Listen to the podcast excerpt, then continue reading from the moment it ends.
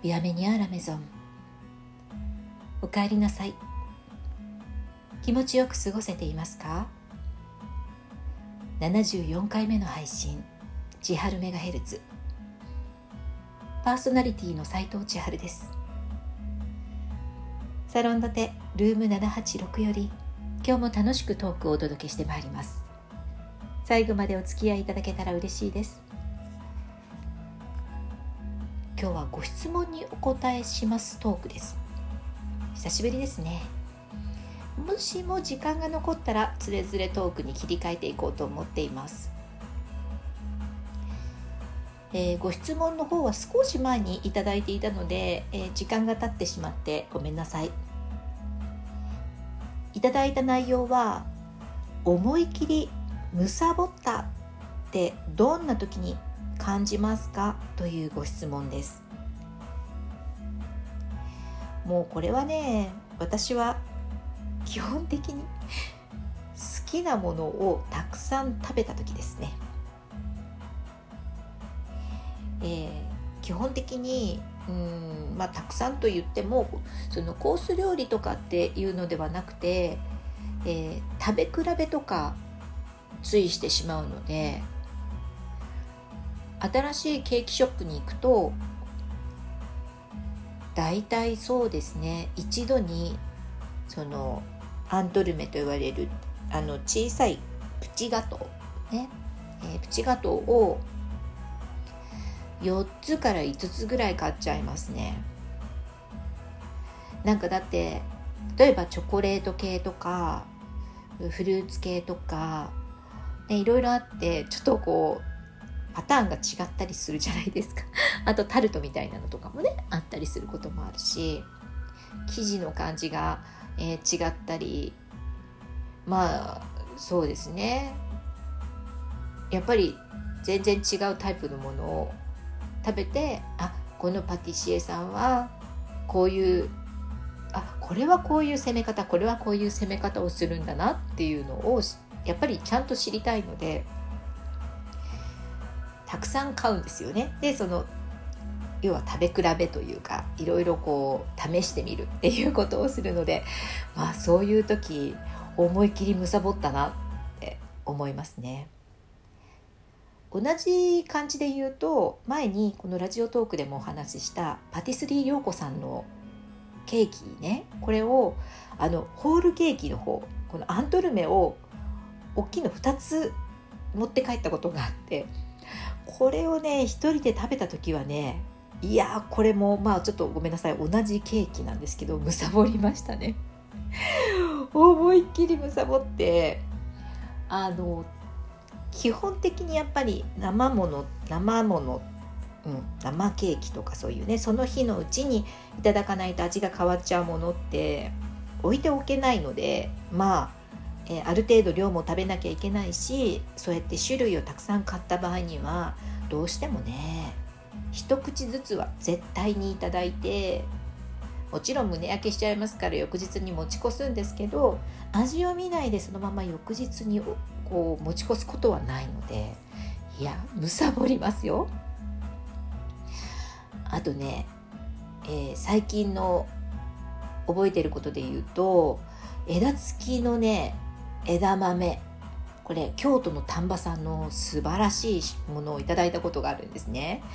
でこれはもう本当に枝から外してでもうなるべく早いタイミングで、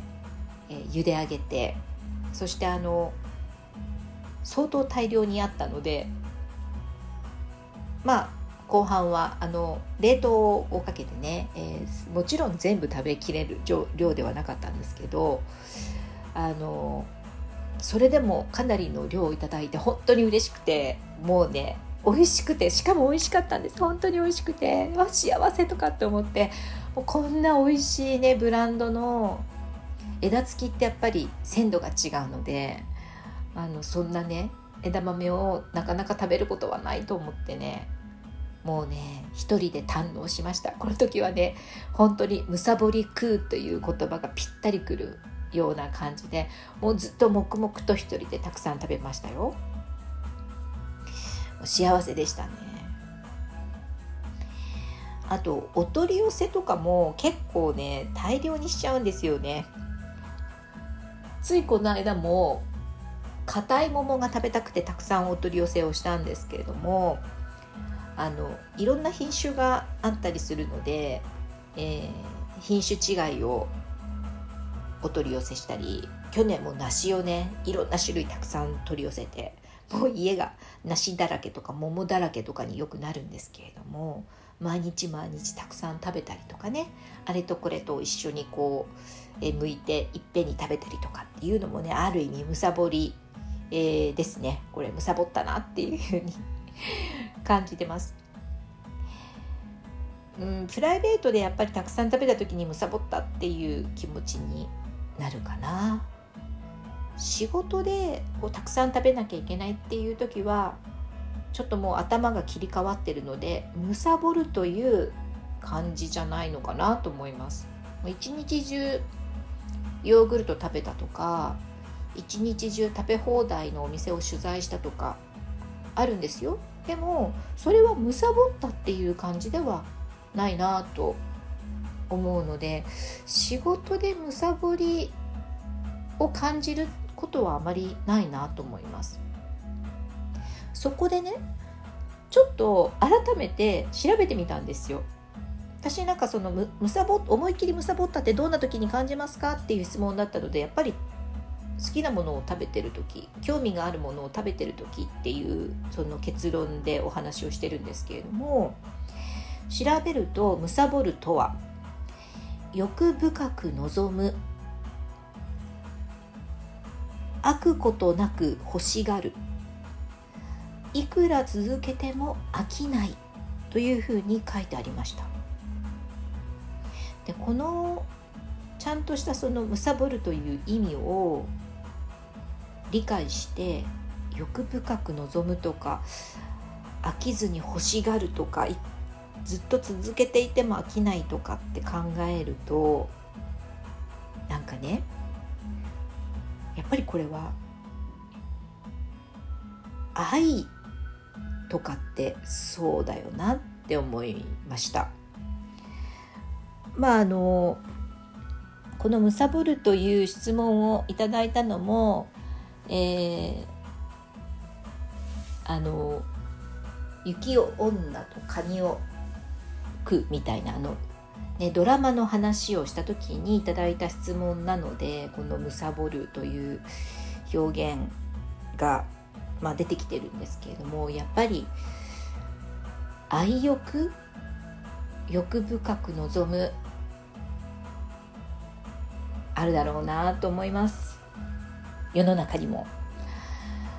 そしてまあもちろん私もねその何て言うんでしょうね。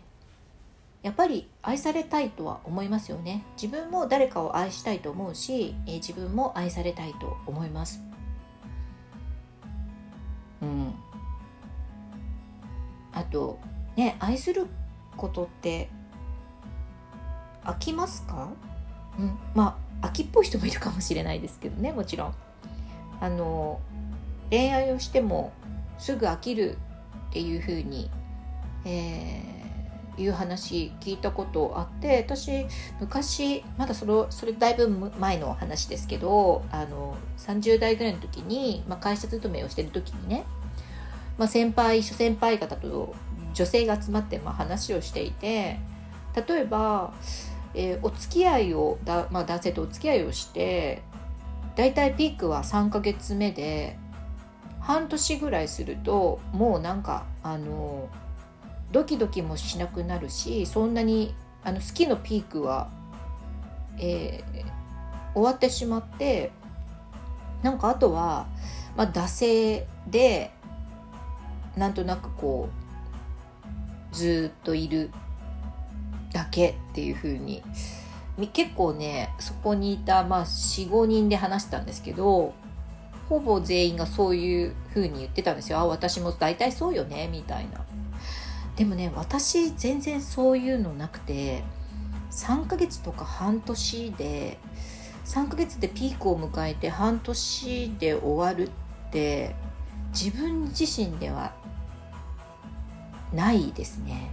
なんかそういうタイプの相手に会ったことはありますけどうーん私自身は3ヶ月がピークではないですね。私は基本的に自分が好きだなと思ったら基本ずっと好きなので本当に飽きないですよね。まあちょっとごめんなさい。私の恋愛観を話してもしょうがないんですけれども。だから飽くことなく欲しがる。まあ欲しがるっていうのはまたちょっと別でねこの「むさぼる」というテーマから少しずれてしまいましたけど。ね愛するってことを別にいくら続けても飽きないと思うんですけどね。まあ私は愛がむさぼれるのかもしれません。うん。まあでもそうですね。食欲も愛欲もむさぼるということがすごく共通点があるっていうのはなんかその心理学上も言われていてだから失恋した時にたくさん食べると心が満たされるそうですよ。その愛愛欲に満たされない部分むさぼりたい部分が食べ物で埋まるっていうこともあるみたいです。結局食べる話で締めちゃいました。今日はここまで。最後まで聞いてくださってありがとうございます。この番組をまた聞いてもいいなと思ってくださった方は千春メガヘルツの番組フォローお気に入り登録ご質問メッセージメールお待ちしております。次回のオンエアでお会いするまでどうぞ皆様。毎日楽しく美味しくボナペティ。斉藤千春でした。